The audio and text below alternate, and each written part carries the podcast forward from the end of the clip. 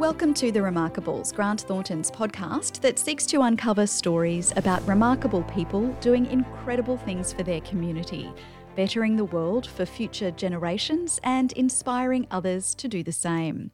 I'm Rebecca Archer, and today I'm joined by Bec Brideson, a business professional who wears many hats from business strategy consultant to published author. She has been recognised as a pioneer in gender equity initiatives and is driven to educate people on the power of gender diversity when it comes to growth and innovation in business. Welcome, Bec, and thank you for joining us on the podcast today. It's great to be here. Can you tell us a bit about your career journey up to this point? I won't give you the year by year work that I went through, but I started off by studying a bachelor's in communications. And I also like to add that I've I've got a few other significant degrees. One is a, a master's in coarse language or profanity, and I'm currently doing a PhD in hindsight, which I think is incredibly important for all of us to be able to look back and, and say, where have we been and where are we going and how do we take that information forward? So I have had a, a nearly three decade career in communications and advertising. I've worked in multinational agencies in both Melbourne and Sydney and New Zealand. And then I returned to Melbourne after about six years a whole different person with a lot of life experience. And I started working at an independent agency. And you know, it was four people when I started there, and it was about 40 when I left. And I was working very closely with the owner of that agency. And that was where I guess I learned how to take an idea and a business and make it grow and I was extremely grateful for that experience because it allowed me to, you know, really be at that coalface and understand what growth looked like and how to get new business and pitch for clients and be bold and take a risk. And that, you know, eventually led to me starting my own agency in 2004. Now, I'm wondering why it is that seeing business through a gender lens is something that you're particularly passionate about. Using that PhD in hindsight, I remember uh, being at a school which had been traditionally a boys' school for uh, 100 years. And they decided in order to grow their market, they would make it co educational. What I noticed was, you know, the, the 100 girls that started we fit into what was already a culture that had been created, which was understandably a masculine culture. And we were right at that sort of seminal moment where the culture was undergoing a shift, but it was entrenched through this sort of school that had been created for boys. And in hindsight, I think that was where I really felt like, oh, we're quite the outsiders here. We, we're not naturally fitting into the culture, and all around us, the honour boards and the tradition and the names of the houses and the the way that they'd conduct assemblies. Even you know there were there was a lot of reference to boys' sport and you know male interests or male sports, and I started to see the world like oh you know this seems to be a prevailing culture even when you when you look at like the statues around our cities are very often celebrating male heroes or you know important figures in history. The art that i studied was you know it, it was the creation of man. It was you know all of the great artists philosophers. There was very few women on the horizon but i just marinated in that culture because that's what was there. But when i started to look at some of the data coming through in the early, I guess, the early 2000s about men and women and how we behave differently and respond differently, which I knew we responded differently to advertising and to what was driving us to purchase and who was doing the purchasing. I started to see it's not a bad thing to look at gender and to understand more readily, you know, the Mars Venus. What drives a male, what drives a female? And they are different, and that's okay, and that's, you know, to be celebrated. So when I looked at that through a business lens, I started to see really big opportunities to be very granular with the way we were looking at behavior, at data, at purchases, and how we could turn that into an advantage. So that that's the reason it started back for me in that moment in my education. And what I've done with it is, I guess, the journey that is over 40 years. Did you also have experiences that were similar to your educational experience within the workforce or anything along your path that inspired you to do this work? Yeah, definitely. I remember when I became a creative director, there were not many female creative directors. In fact, there were not many females in the service line of the creative department that I was working in.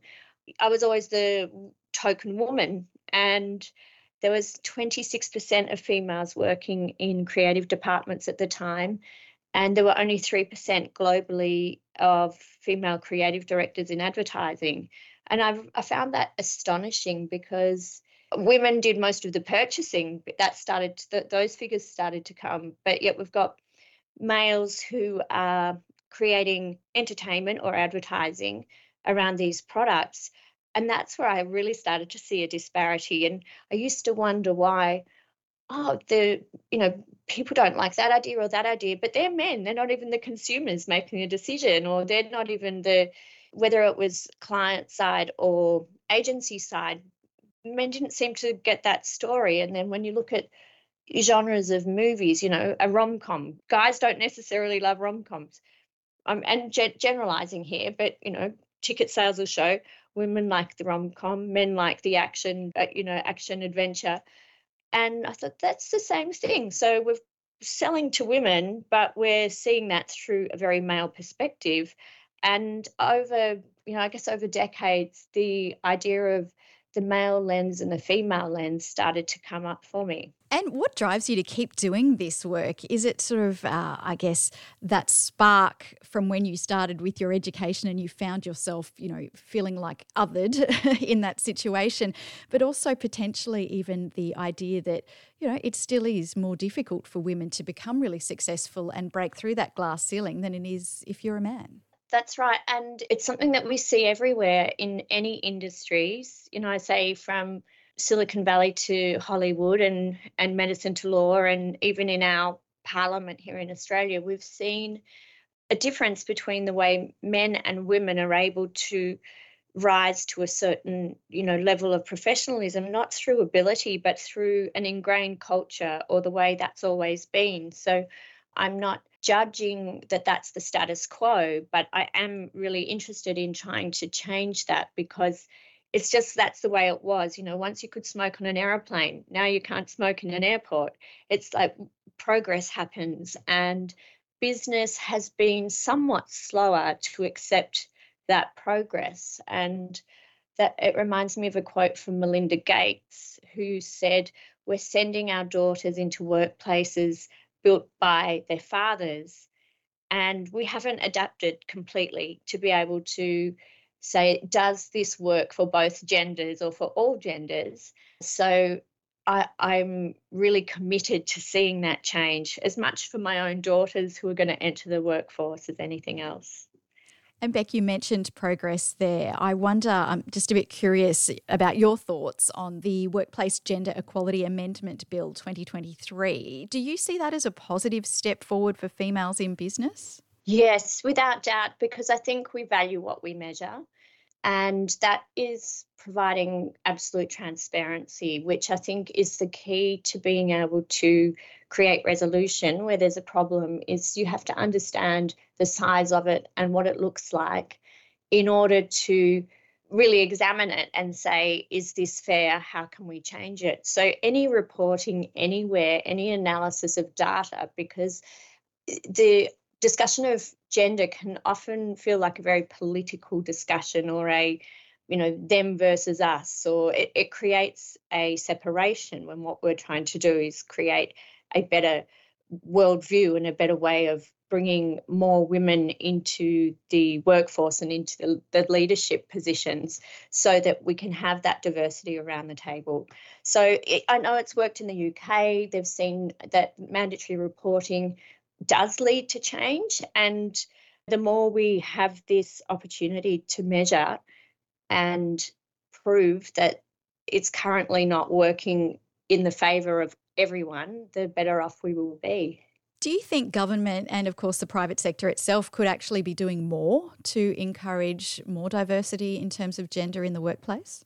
Uh, absolutely. But, you know, uh, some people might think I'm being an, a bit extreme in that view, but we do, it's almost like we need an overcorrection because results show that companies that have diverse boards and equality within their leadership teams, you know, and diversity, whether that's culturally or from a gendered perspective, is the more successful they are. So again, you know, if we say let's look at data because that's how we can truly measure things, then there's a proof point right there.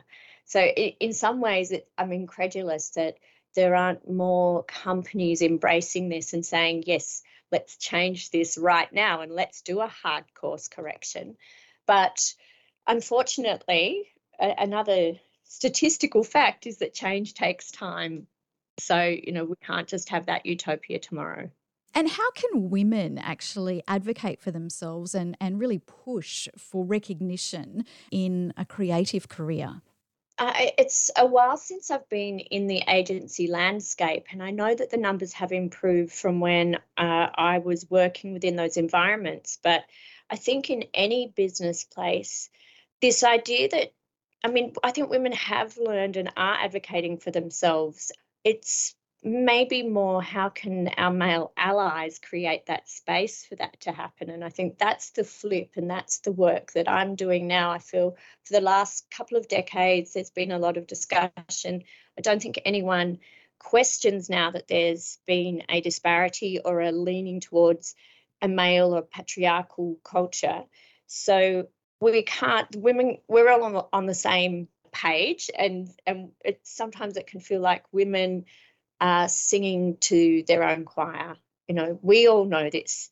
And I think where the shift is going to become fundamental from here is that male allies, men, people who are looking at that data, people who are seeing the results that come from a more uh, gender equal or diverse perspective, they're going to see the change, they're going to see the results. So I feel that our work, the work to do now is for males and the people that are running companies to actually understand this, embrace it, and implement it.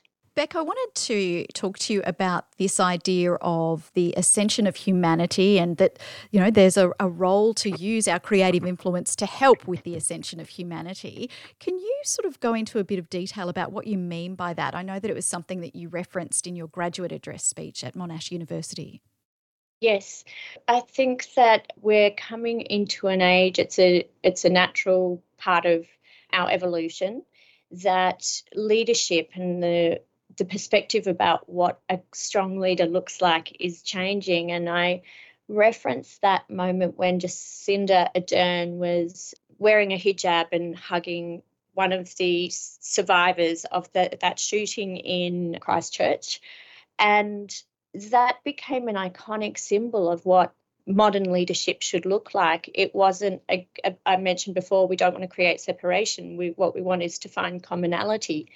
And leaders, I think increasingly the good leaders that we see on, whether it's in politics or, um, you know, heading up corporations or schools or uh, whatever institution or or business, the leaders that are compassionate, that are humanist, that are seeing ways to drive change, you know, whether that be from an ESG perspective and concern for our environment and for the sustainability goals for their business places, that ascension, that change is going to happen when we have an open mind when we are creative with the way we think about it. It's not just we do it this way because we always have you know that's how innovation happens. That's how we've become a tech driven age and whether we use tech for good or tech for evil is a different discussion but even the the US 24 candidates that I've seen coming through are talking about peace instead of war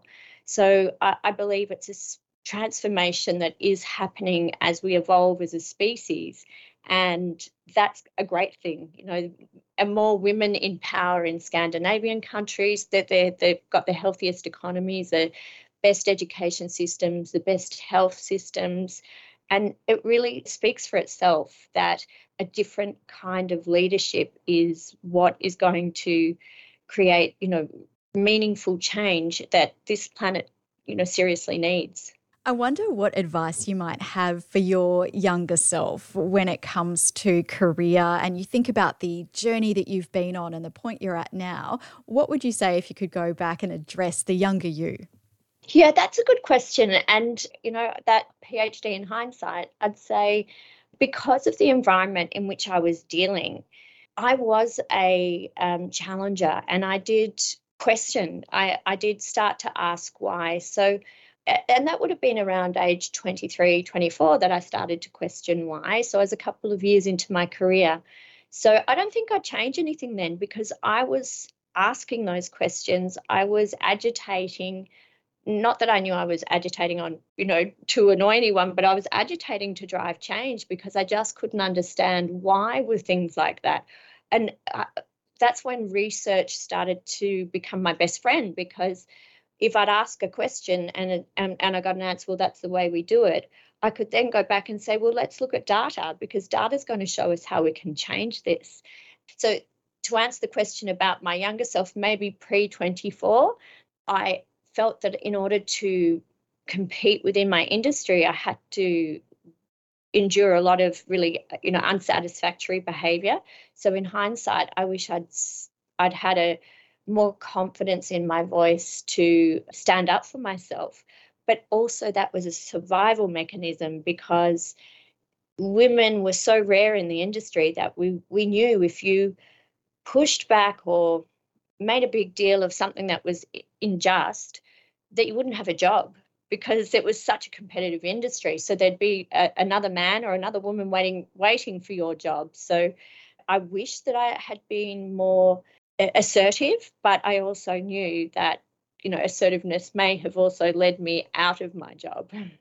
How do you pass the wisdom that you've earned over all of these years onto women now? What what sort of avenues are there for you, or is it quite easy, or are there challenges in being able to get that message out?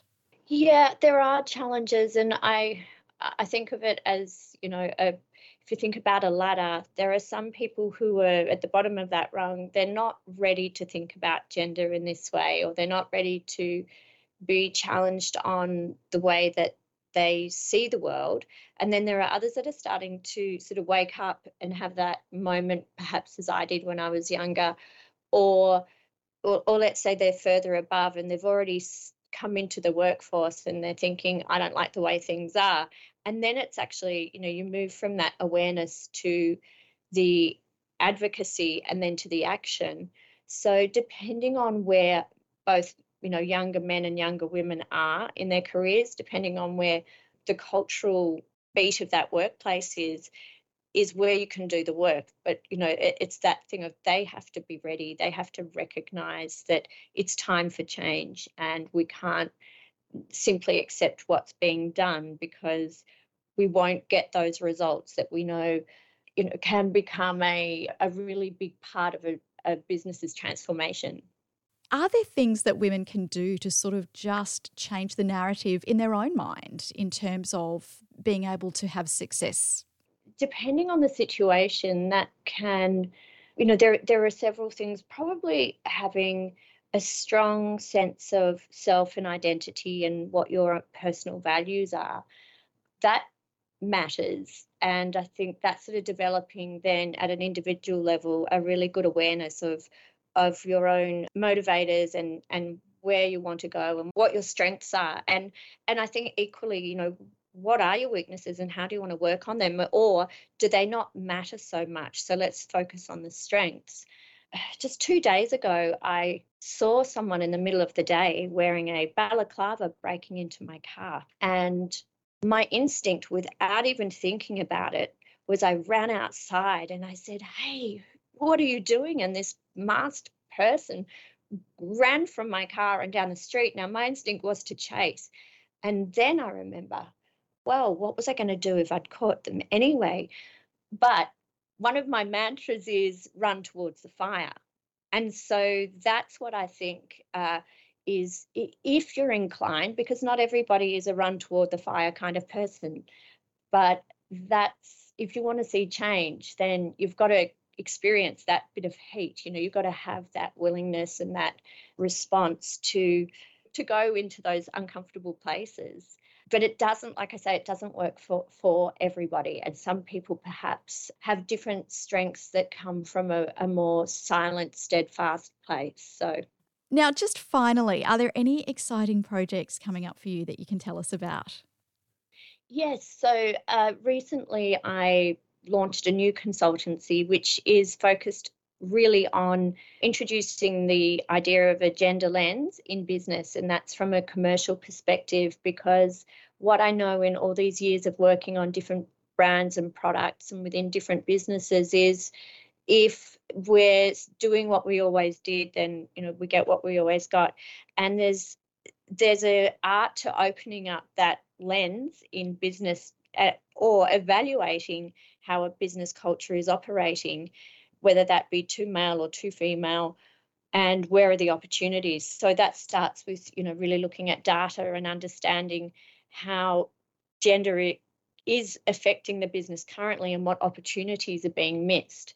So the launch of this consultancy is really exciting. It's a it's a tighter focus and it's to help business create a more strategic commercial operation so that it can you know really benefit from the growth that comes with understanding how that data can impact bottom line. And what about any keynote appearances, speeches, things like that? How can people sort of find you if they're keen to get out and see you in person? Yeah, so um, I have a couple of speakers bureaus, Saxton's and another called Finders Speakers. And often I'm just approached directly on my own website, becbrideson.com. And lately, I think there's, uh, since COVID, there's been um, you know, this resurgence back to conference land, but I also uh, see that there's a bit of fatigue happening with with conferences and the speaking that I've been doing more recently, which I have loved, is to a more intimate and in, uh, smaller audiences where it's a bit more fluid in Q and A. So I've been working with chief executive women of late with their leadership program, and and you know I find that really uh, rewarding work. And I, you know, mo- most of the women have got onto LinkedIn and found me and and just said, you know, we we want to follow what you're doing because the I, I guess I've you know it's I feel like there is a moment where people wake up and go right that if we look at it like that we're not having a a feminist debate we're not having a battle of gender we're actually just learning how to see things differently you truly are making just an incredible difference. If listeners are keen to keep following your journey and uh, go beyond the podcast and you know find out a little bit more about what you're doing and how to follow your path, what's the best place to do that? So LinkedIn definitely is where where you can find me, and that's at Bec Brideson. And then, as I mentioned, the website becbrideson.com. And then my new business is called Brideson Bennett co. So I, if you Google me, I'll come up. If you liked this podcast and would like to hear more remarkable stories, you can find, like, and subscribe to the Remarkables podcast by Grant Thornton Australia on Apple Podcasts or Spotify. Leave us a review or some ideas on who you'd like to hear from next. I'm Rebecca Archer. Thank you for listening.